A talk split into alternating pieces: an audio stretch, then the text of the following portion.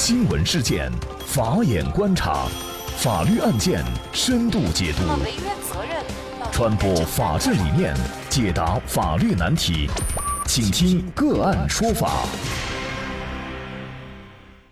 大家好，感谢收听个案说法，我是方红。更多的案件解读，欢迎您关注个案说法微信公众号。今天我们跟大家来关注张扣扣为母报仇，为什么不能免死？四月十一号，汉中中级人民法院对张扣扣故意杀人、故意毁坏财物一案作出了二审裁定，驳回上诉，维持原判。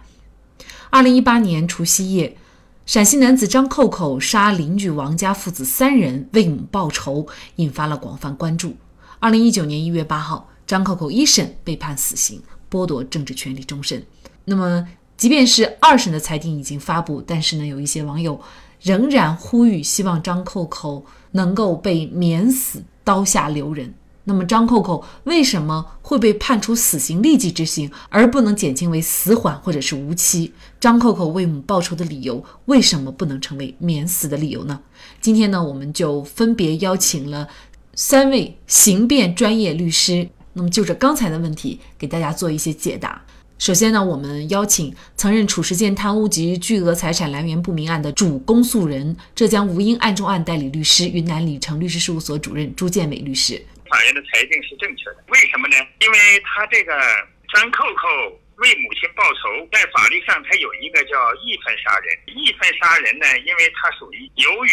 被害人的严重过错，被害人比如说呃伤害了他的母亲，手段和恶劣。然后呢，他基于对亲子的这个感情，基于义愤，呃，进行报复。这种情况下呢，有可能法律呢要要考虑他的情节的，再加上他自首情节哈。但是本案呢，他呃有自首，但是不能从轻处罚。有这么几个情节，这个比较恶劣。第一个呢是他母亲对方王正军伤害他母亲的时间是九六年，那么他报复杀人的时间是一八年，这个时间太长了，这是第一个。第二个呢，就是时间已经过去十几年了，呃，然后他由于各种原因心理失衡，呃，产生了报复杀人的心理，呃，有预谋，呃，准备了作案工具，然后等到这个王正军、王孝军走到村口的时候，他连续杀了两个人，走掉了以后呢，又返回，又接着杀，呃，还有呢，就是杀人以后呢，又把人家汽车进行了燃烧。一句话吧，手段很残忍。在现代文明社会，尤其是法治社会，是不允许私人报复，不允许这种杀人案件，不允许私力救济的，是吧？像这种情况呢，这个他已经不属于义愤杀人的情节了。所以我觉得，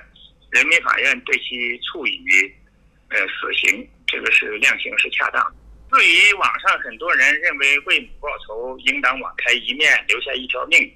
那个。不行，这个法律问题还是比较严肃的。在我们国家没有废除死刑之前，故意情节特别恶劣、特别严重的，那还要还是要还还处要处以死刑的。那么为母报仇，那么为母报仇为什么不能免死？我们继续有请云南省律师协会刑事专业委员会主任、昆明市律师协会副会长、云南凌云律师事务所执行主任李春光律师。从这个民众舆论的反应来看呢，呃，主要是倾向于认为这是张扣扣为母报仇，所以呢具有一定的正当性。我们注意到呢，这也是一审律师辩护的一个核心观点，包括在这个二审程序过程中，呃，律师呢也提出了这样的观点。呃，我个人认为呢，这个作为。呃，为母报仇是否具有正当性？这个呃话题，实际上在现代法治社会，呃这个角度来呃判断，已经呢与现代法治的精神呢显然是格格不入的。呃，在古代啊，这个同态复仇、私利报复、报仇，那肯定是具有一定的正当性。但是呢，这个现代法治社会与古代社会呢，显然具有明显的救济区别。也就是在古代呢，为什么私利复仇从官方的角度仍然在一定范围内后得到认可？主要原因呢，就是基于社会发展的这个状况，从这个国家救济的角度、公立救济的角度，实际上是存在着不及时、不充分的现状的。呃，那么从理论上，如果公立或者是国家不能够让受害人充分感觉到公正，感受到公正，实现公正，那么在一定范围内允许同态复仇、私力救济，显然就是必要的。但是在现代法治社会，尤其在强调这个无罪推定的今天，无论任何个体、任何合理诉求，我们认为呢，都应该通过合理合法的途径，呃，寻求解决、寻求救济，否则呢，社会呢将会处于无序的呃混乱当中。如果我们今天允许张扣扣这样的为母复仇，那么未来是否也可以理解为允许这个张扣扣所杀害的这几个人的后代来对张扣扣一家再进行同样的私力救济？所以从这么一个呃逻辑角度，我认为呢答案显然是清晰的，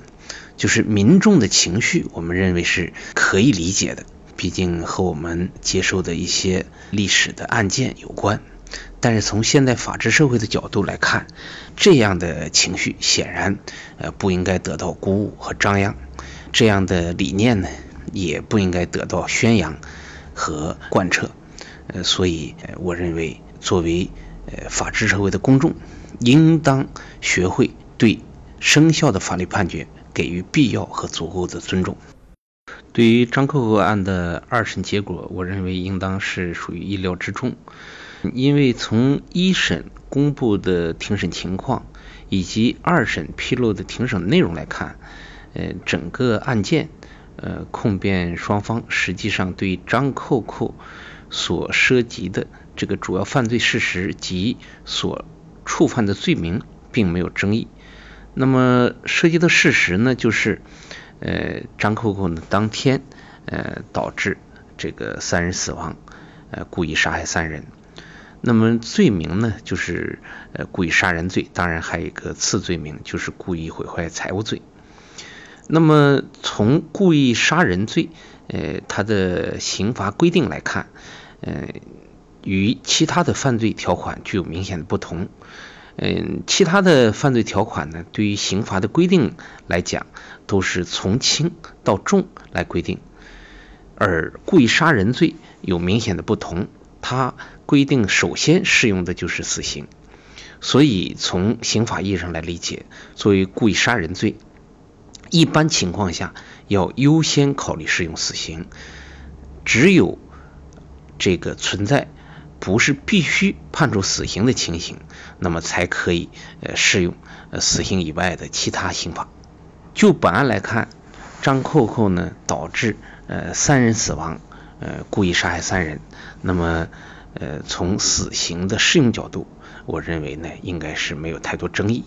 那本案唯一的这个争议焦点呢，呃从一审的庭审来看，就是这个自首是否应当这个从轻。嗯，根据法律规定，嗯，自首呢确实是法定的一个量刑情节，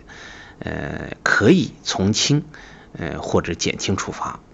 呃，那么可以这个词呢本身就是授权性规定，也意味着呃可以呃不从轻减轻。就本案的情况来看，呃，不管从危害后果，